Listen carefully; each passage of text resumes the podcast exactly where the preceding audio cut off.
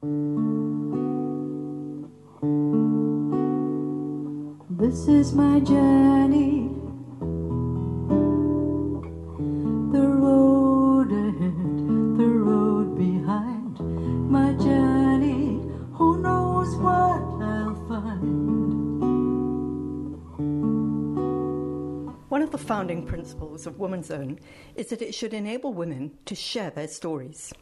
Well, one of the joys is that its online presence means that sometimes women find us to do just that. And so it was that Rose Ssali contacted us on a short visit to Cape Town to find out more about what we do.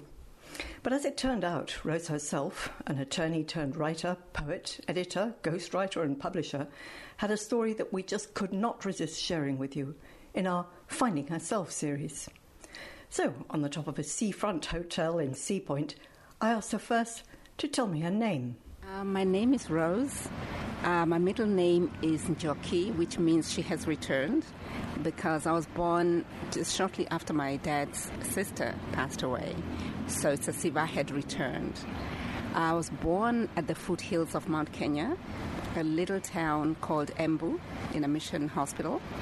And uh, from there, I have actually spent about two thirds of my life in the Americas, more specifically uh, the United States.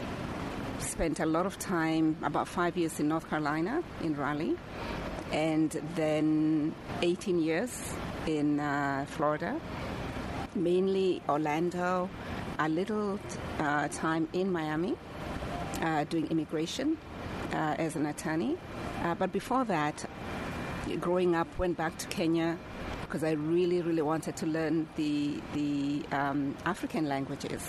I was at a wedding in uh, in London, and my cousins came and they were speaking this language that sounded like music to me, and I didn't understand any of it. And I told Dad, I've got to go to high school in Kenya, and um, so I did. Learned not only Swahili but uh, Kikuyu because there was an author, Ngugi wa Thiong'o, who had written in Kikuyu, and I did not want to read the translation.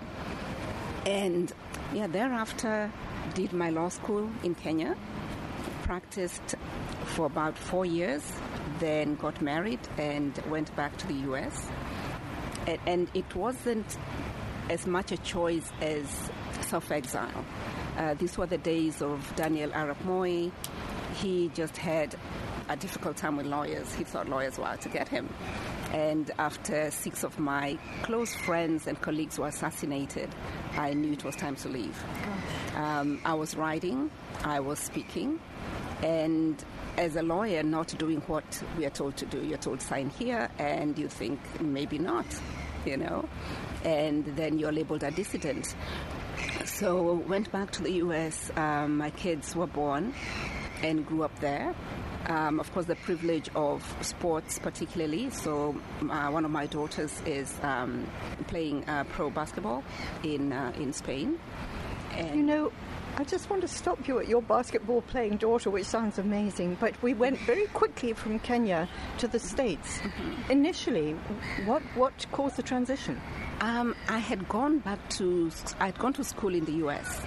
Because why? Okay, initially my dad did his first degree in, in Michigan, at Michigan State. And then my sister went to school there, University of Maryland. And it was just the natural progression. And I believe because my parents were educators, um, my four siblings and I did not even think that doing your master's degree was an option. It's the same way you go from grade one to grade two. We went from your first degree into the second degree, you know. And uh, so when it came to choose where to go for a master's, the- the obvious choice was, was the United States. And I was blessed to get um, a very good scholarship to the University of Florida. And after living in DC for a year, Florida was welcome. It's the sunshine. I loved it. And uh, so even going back uh, later to, you know, to, to settle, uh, Florida was the obvious choice. Okay, so I want to come back to where you were. So, so you've been, um, the word I'm looking for is peripatetic. You've sort of moved around quite a lot because you, you were in the States, but you were in the UK for a while. Yes. In UK was very brief. Um, when I did my internship on the British system, we call it pupillage as a lawyer, my pupil master was chairman of Barclays Bank, and he recommended me to Barclays.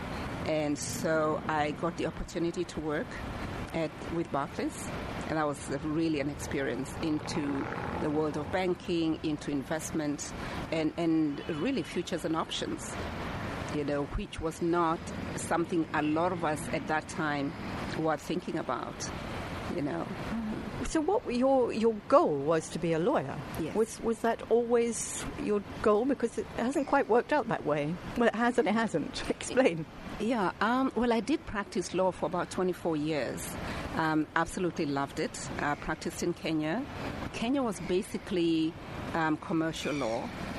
Then, when I majored in international law and diplomacy, I actually got the opportunity to lecture at the Institute for Diplomacy and International Studies. And that, again, opened a whole new world for me. You know, training diplomats from 22 African countries. And that, again, has given me a privilege because most countries that I visit or live in, there are always diplomats that have been my students, you know. So, and then in the US, uh, it was mainly immigration law, but then I started also writing in the international trade and diplomacy space, you know. And then coming back to the continent, I just happened to visit Namibia. And again, I met someone who said, Look, we really need someone to just write contracts for us in, in the space of oil and gas. And I got hired. So, you know, between that and writing, um, you know, speeches for For people in very high up places. In Yes. fact, I'm just going to whistle you forward because I think that you you actually ended up writing a speech for the president of Namibia. Yes, I How? did. Um, his his grandson was the president of the basketball federation, and he got very close to my kids, and he would come over and hang out with us. And one night after he had left, he called and said, "You know, would you please do a speech for my grandfather?" And I said, "Sure." And so I asked him to give me a couple of speeches he had written, if he had written any, or you know, given any speeches. And lo and behold, he sends me all these speeches. And I called him and say, "Why are you sending me the president's uh, past speeches?" And said, "Oh, I forgot to tell you, the president is actually my grandfather." you know. And I wrote the speech, sent it. Um, this is midnight. We're talking, so I sent it to him early in the morning. And the next thing I know, the president says he loves it you know, and says, You will be, you know, my official speechwriter. I'm like, Oh, no, no, no, no. I leave in a couple of weeks. I'm here on holiday. And uh, lo and behold, I ended up staying um, a whole two years, you know, and from that, uh, wrote for many other uh, very high ranking personalities. And then the SADC Heads of Summit came around, um, and I wrote for one uh, president, one yeah, one president, and then from that, everybody started asking, "Would you please write? Would you read? Would you edit for me?" And after doing one book, I found myself becoming an editor, and so I shelved the the, the legal practice. Um, though I did enjoy, you know, being consultant in the oil and gas industry. It was very new. I took a course with with uh, an institute in the UK, and just absolutely loved it. But I found that um, even financially, uh, writing filled that gap.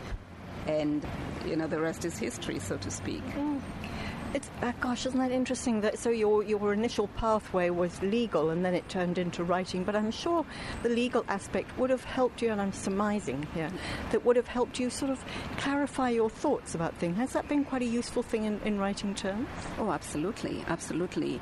Uh, like you said, the clarity of thought, the ability to research, because I'm now an editor as well as a ghostwriter, to be able to, to read your your author, your client, um, research everything around them, and, and then I, think, as, especially as Africans, and, and I use that term broadly, we are natural storytellers. Um, and not just Africans, I mean, just everyone. You take a child in New York, you take a child in, in the UK or in Nairobi or Morocco, they will tell you stories naturally, you know.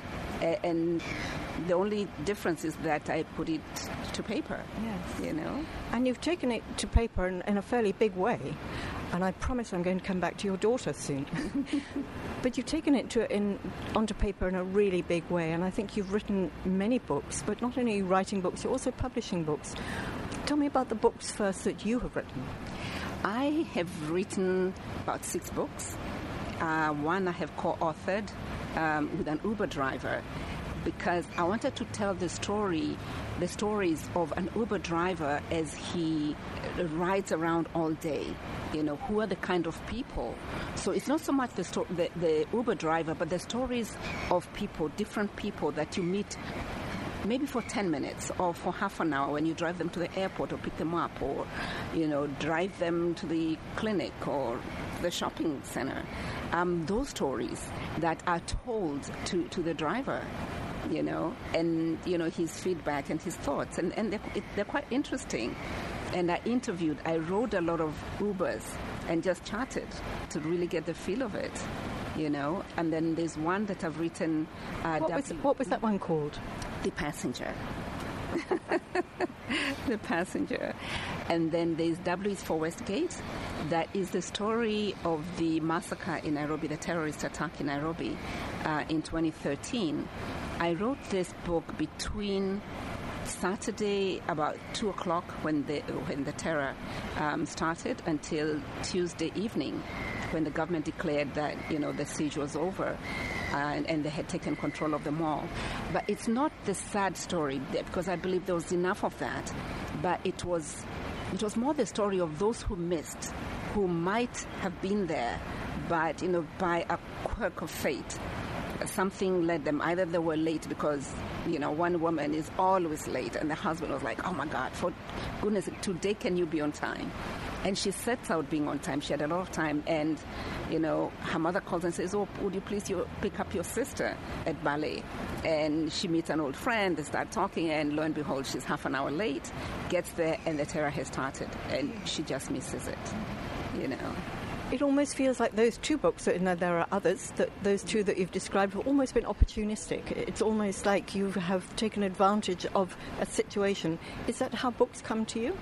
Yes, yes. I, I will see an event unfolding or meet someone who's interesting and just build a story around that, you know.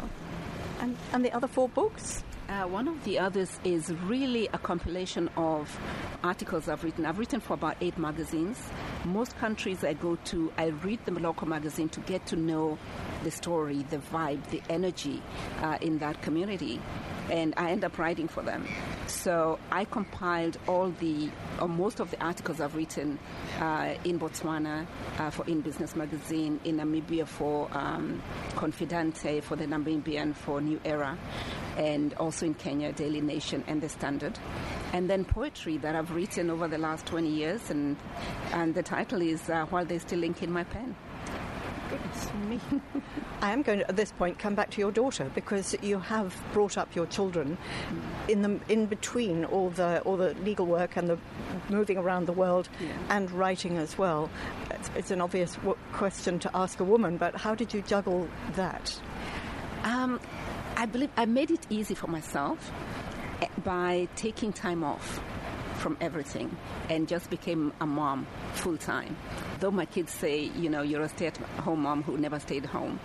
You know, I, I volunteered at school. Um, my youngest one, when, when she was in kindergarten, if you asked her, what does your mom do? She says, oh, she works in school. She works at the library and the kitchen and, you know, do all sorts of things. And, and I enjoyed that. And then I, I worked closely with the basketball coaches because I realized that coaches really impact the, the players. And I wanted to understand the philosophy of the coach who was going to impact my children. Alan played American football, Vanessa played basketball, and Zenny gymnast as well as um, swimming, and she got on to the to the junior Olympic team for the U.S. So I didn't want to leave coaches to impact my kids without my understanding what you know that influence was. And so I became a basketball mom, a life coach, and worked closely with the, with the basketball teams, especially. Oh. Feels like there might have been a book there too. Absolutely. There's one, well, we've co authored with my daughter, and it's called The Little Point Guard. um, because she's she plays point guard. She's not very tall, uh, but she's very very good, very fast. Has had incredible, I would say, the best training. You know, from one of the best basketball academies in the United States. Wow. Yeah another moment where you have taken advantage of a particular uh, event that's going on in your life to write about it because they do say don't they that you write about what you know yeah. but i think that you've taken it uh, one step further because not only have you written your own books i think you're encouraging other people not only encouraging them helping other people publish tell me about your publishing wing um, about four years ago, I started. In fact, one, one of my uh, clients said, Rose, I was editing, and he said, Why don't you start your own publishing company? We'll support you. Um, and now, about 60 titles later, half of which, more than half of which I have ghostwritten, it, it just gave me an insight into people's ability to write, people's ability to tell stories, but not to write. And uh, I'd meet people and say, Wow, I love your story. Why don't you write a book? And they say, Oh my God, I can't. And I say, Well, talk to me. And, you know, I'd fashion the story. And I guess the, the greatest compliment I've received, we did a book entitled um, The Expatriate Wife. And, and Rosette doesn't mind my, my saying this. And her husband read it and said, You know, I didn't know it because I made the payment to Rose. I would think this was not ghostwritten because it's so you. You know, even the way you, you joke, the way you talk, the, the little things you do. And I think that's where the gift lies. But it also lies in the ability to listen, you know, not just passively, but actively. And hear between the lines and see the little things. And basically, I'll do a three, four hour interview get the gist of the story, write it, and then I, I do one more sitting, more, these days, of course, virtual, where I then fill in those little gaps. Mm-hmm. Gosh, it's almost like painting of somebody's portrait, but in words, where yes. you sort of get the first sketch, as it were, and then fill it in and, and then polish it up. Goodness. The majority of the books that I think that you have done, are, are many have been memoirs, as you've just described, but also some um, political books, non-fiction books. Yes, yes. One of my favorites is um, When Foreign Becomes Domestic. It's a book on South African foreign policy uh, by Eddie Maloka, a beautiful book. I, have always said to him every mission, every diplomat serving in South Africa from anywhere in the world um, should read that book to understand our foreign policy, but also those serving either in government, those doing business, um, should read it for the understanding do want to come back to your children because obviously you've, you've passed on the baton to an extent. You've co authored with one of your children. And I think that actually the reason you're here in Cape Town is as a result of your children. To explain. um, my, my, kids, oh, they're so interesting. We've traveled around the world a lot, um, especially through basketball and just wanting to, to experience the world. Um, so for my birthday this year, I just turned 60 on the 28th of February. They uh, gifted me this trip to Cape Town and said, go and just relax. You know, um, because obviously with, with lockdown, the last two years I've not really traveled at all. And they said, no, leave Sandton, go to Cape Town, and uh, just experience Cape Town. Um, and they've booked different hotels from five star to uh, something simple uh, where they would stay when they're saving money on a budget and uh, booked a cruise and just many things. In fact, introduced me um, to you and uh, said, You've got to meet the women, you know, who are doing all this good stuff. And uh, yeah. Is there going to be a book from Cape Town? Very much so, yes, yes. You did mention that you have a, a, sort of an affinity for Mills and Boon type books. Which just, just, can you elaborate on that? Oh, I've read so many. My my older sisters worked at a little bookstore um, when they finished, I think, my matric, and so they would come home with these little books, and I would read them in a night, you know. And I I just love them because they take you to so many places that you might never go to, um, as well as Danielle Steel, uh, John Grisham. So I, I read a lot. I, I, would say I read about two, three hundred of those a year. because you can read one in a day, you know, and they're inexpensive. Um, so I, I found uh, Reader's Warehouse uh, bookstore that actually sells them for 29 rand. So I'll go and buy. I remember when they uh, announced the lockdown, I went and bought 100 um, of them and thinking they will last, which they didn't, of course. Yeah, so I, I have collected, I would say, over 5,000 uh, since I've been back to, to Africa. But I know I've read more than 10,000 of those. And have you written in that vein? Yes, I have. Yes, I have. Um, one of my books is called Wings in Flight. It really is a Mills and Boon. a bodice ripper. yeah. Romance all the way and, and tastefully, but with lessons. I, I, try to make all my books um, have meaning, have lessons you can take away. Uh, but but that particular one, Wings in Flight, is, is very light reading. Very light reading. Talking of romance, is there a Mr. Rose? Um, yes, but I will save that for the next book. yeah, that yeah, is. A... I've been loved. I've been loved. Um, sadly, my husband passed away while we were in the U.S. from cancer, and and that again opened another door for me because I knew there has to be a cure. So coming back to Africa, I, I really went all out to do that and got into alternative medicine.